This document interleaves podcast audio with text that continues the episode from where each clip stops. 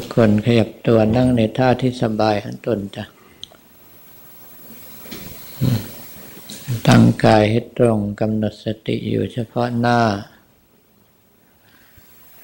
เอาความรู้สึกทั้งหมดไหลตามลมหายใจเข้าไป ไหลตามลมหายใจออกมา หายใจเข้าผ่านจมูก ผ่านกลึงกลางอก ลงไปสุดที่ท้อง หายใจออกจากท้องผ่านกลึงกลางอกมาสุดที่ปลายจมูก จะใช้คำภาวนาอย่างไรก็ได้ตามอัธยาศัยของเรา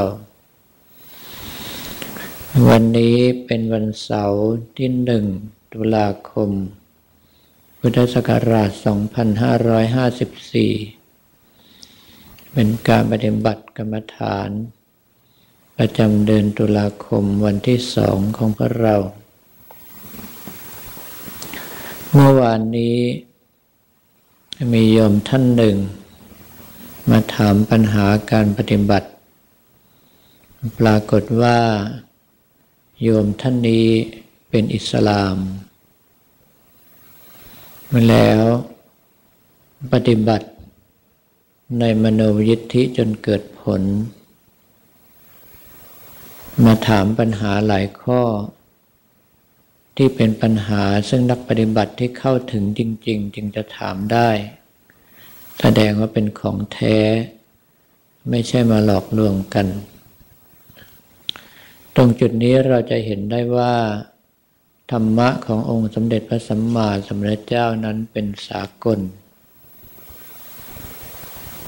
คือไม่ว่าจะชาติใดภาษาใดนับถือศาสนาไหนก็ตาม ถ้าหากว่าปฏิบัติตามหลักธรรมคำสอนของพระองค์ท่านแล้ว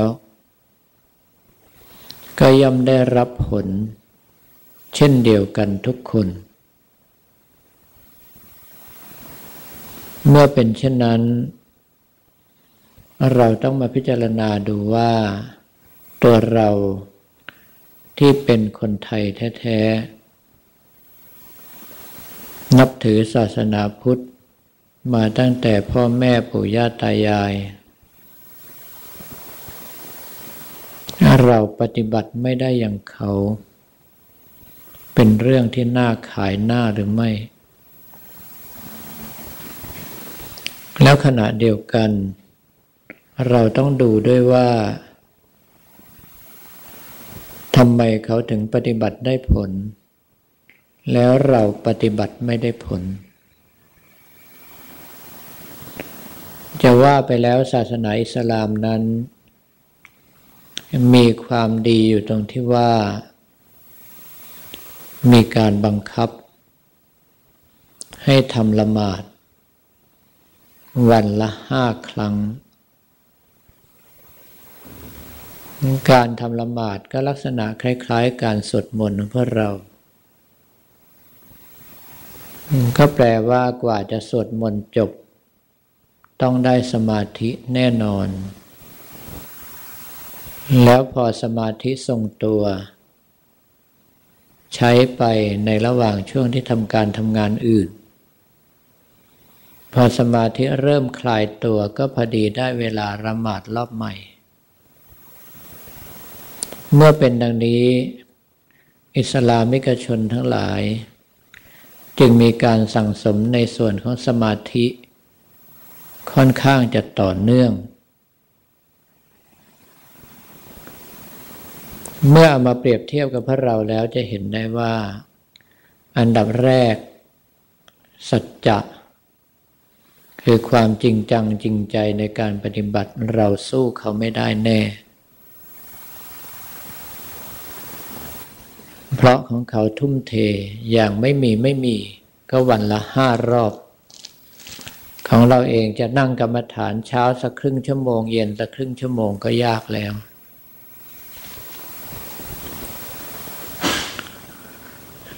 ดังนั้นถ้าหากว่าเราจะทำให้ได้อย่างเขา ก็ต้องเน้นในเรื่องของสัจจะคือความจริงจังจริงใจนี้ ประการที่สองก็คือ การที่ได้ปฏิบัติอย่างต่อเนื่อง ไม่ละทิ้งซึ่งความเพียร แม้จะเป็นความเพียรที่เกิดจากการโดนบังคับก็ตาม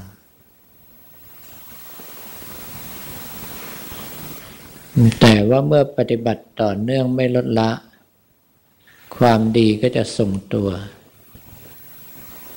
ทำให้รองรับ ความดีระดับสูงขึ้นไปได้ง่าย เมื่อเราเห็นชัดแล้วว่า เราบกพร่องในตัวสัจจะบารมี บกพร่องในตัววิริยะบารมีเพราะขาดความเพียรที่ต่อเนื่อง เราก็ต้องมาเน้นตรงจุดที่เราขาดและบกพร่องำหรับข้อต่อไปที่ส่วนใหญ่แล้วพวกเรา โดยเฉพาะนักปฏิบัติ สายหลวงพ่อวัดท่าสุง ก็คือขาดปัญญาบารมี เหตุที่ขาดปัญญาบารมีเพราะว่าพวกเราทั้งหมด ถ้าไม่ได้เป็นเน้นเรื่องของมโนยิทธิ ก็จะเป็นเน้นในเรื่องของสมาธิภาวนา ทำให้เรารักษาศีลได้เราจเจริญสมาธิได้ แต่ขาดปัญญาในการห้ำหั่นตัดกิเลส ส่วนใหญ่แล้วจะพิจารณาไม่เป็น หรือว่าพิจารณาเป็นก็ขาดความละเอียดทำให้สภาพจิตไม่อาจจะยอมรับความเป็นจริงได้ อย่างเช่นว่าร่างกายนี้ไม่เที่ยงอย่างไร ในเมื่อพิจารณาไม่ละเอียด เห็นไม่ชัดเจน ก็เป็นความรู้สึกแค่ผิวเผินกำลังใจก็ไม่ตัดไม่ละ ยังรักยังห่วงร่างกายอยู่เหมือนเดิม ร่างกายนี้เป็นทุกข์อย่างไร ก็สักแต่รู้ว่ามันทุกข์ แต่ไม่ได้เห็นถึงความทุกข์นั้นอย่างชัดเจน จนจิตเกิดความเบื่อหน่ายคลายกำหนัด หมดความต้องการในร่างกายนี้ หมดความต้องการในร่างกายคนอื่น เมื่อเป็นดังนี้ ก็แปลว่าเราบกพร่อง จึงจำเป็นที่จะต้องมาใช้ปัญญาบารมี ในการพิจารณา เพื่อให้สภาพจิตนั้นยอมรับ ในเมื่อศีลของเราดีแล้วสมาธิของเราทรงตัว ก็แปลว่ากำลังที่จะใช้ปัญญานั้นมีเหลือเฟือเกินพอ เพียงแต่เรามาซักซ้อม การพิจารณา ดูรายละเอียดว่า เราเกิดมาอาศัยอยู่ในอัตภาพร่างกายนี้ มีการเกิดขึ้นในเบื้องต้นเปลี่ยนแปลงแปรปรวนไปในท่ามกลางสลายไปในที่สุด หาความเที่ยงแท้แน่นอนไม่ได้ เพราะถ้าหากว่ามีความเที่ยง ก็จะต้องทรงตัวอยู่ไม่มีการเปลี่ยนแปลง แต่นี่เราเกิดจากเด็กเล็กก็เป็นเด็กโต เป็นเด็กหนุ่มเด็กสาว เป็นคนหนุ่มคนสาว เป็นคนกลางคน เป็นคนแก่ท้ายที่สุดก็ตาย หรือบางทีอาจจะตายตั้งแต่เด็กตายตั้งแต่หนุ่มสาวตายตั้งแต่กลางคนก็ได้ เราต้องพิจารณาแยกแยะให้เห็นชัดเจน แรก ๆ ต้องทำให้ละเอียดที่สุดเท่าที่จะทำได้ หลังจากซักซ้อมพิจารณาบ่อย ๆ ปัญญาที่แท้จริงเกิดขึ้น สภาพจิตยอมรับว่าสิ่งที่เรารู้เห็นนั้นเป็นความจริงแท้ เราก็จะเข้าถึงตัวปัญญาที่แท้จริงเพราะสภาพจิตยอมรับและปล่อยวางร่างกายนี้ได้หรือพิจารณาให้เห็นว่าร่างกายนี้มีความทุกข์อย่างไร ทุกข์ของการเกิด ทุกข์ของการแก่ ทุกข์ของการเจ็บ ทุกข์ของการตาย ทุกข์ของการพัดพลากจากของรักของชอบใจ ทุกข์ของความปรารถนาไม่สมหวัง ทุกข์ของการกระทบกระทั่งอารมณ์ที่ไม่ชอบใจ หรือความทุกข์ที่เป็นสภาวะของร่างกาย เช่น ความหิว ความกระหาย ความร้อน ความหนาว ความเจ็บไข้ได้ป่วยเป็นต้น มองให้ละเอียดที่สุด จนกระทั่งเห็นว่าการเกิดมานั้นตั้งแต่ลืมตาขึ้นมาจนหลับตาลงไปในแต่ละวัน ไม่มีวินาทีใดเลยที่เราไม่ทุกข์ถ้าสภาพจิตยอมรับอย่างนี้ ก็จะมีสภาพเช่นเดียวกัน คือเกิดความเบื่อหน่ายคลายกำหนัด หมดความอยากได้ในอัตภาพร่างกายนี้ หมดความอยากได้ในร่างกายของคนอื่น ต้องการจะหลุดพ้นไปพระนิพพาน หรือพิจารณาให้เห็นชัดเจนว่าร่างกายนี้ไม่ใช่เราไม่ใช่ของเราอย่างไร เป็นเพียงธาตุสี่ดินน้ำไฟลมที่เรายืมโลกมาใช้เพียงชั่วคราว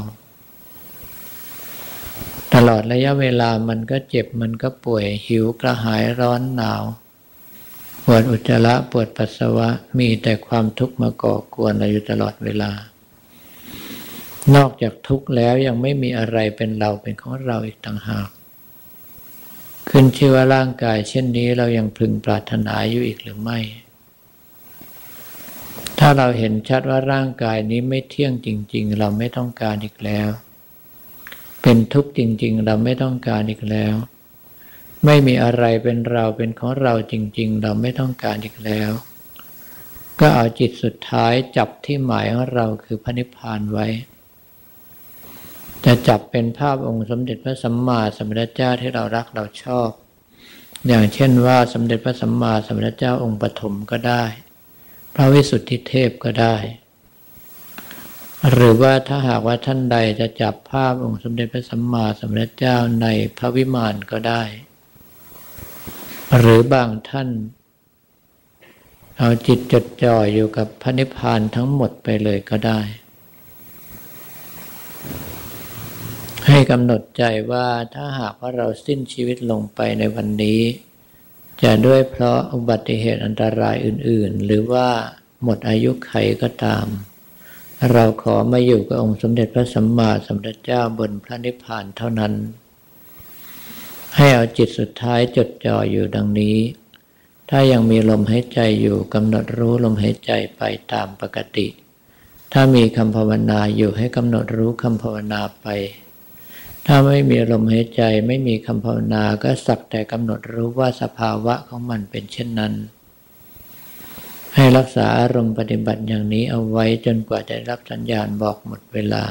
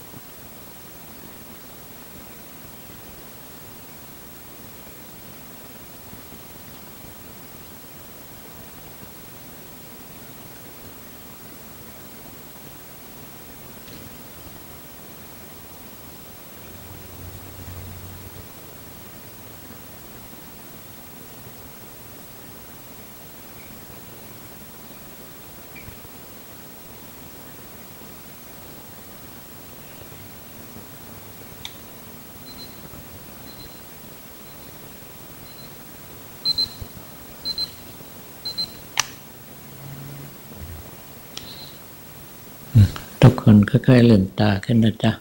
ประคับประคองรักษาอารมณ์ที่เราทำไว้ให้ดี อย่าลืมแบ่งความรู้สึกส่วนหนึ่ง อยู่กับภาพพระ อยู่กับพระนิพพานหรืออยู่กับคำภาวนาของเรา ความรู้สึกส่วนใหญ่เราจะได้ใช้ควบคุมร่างกายในการปฏิบัติหน้าที่ โดยเฉพาะการอุทิศส่วนกุศลของเรา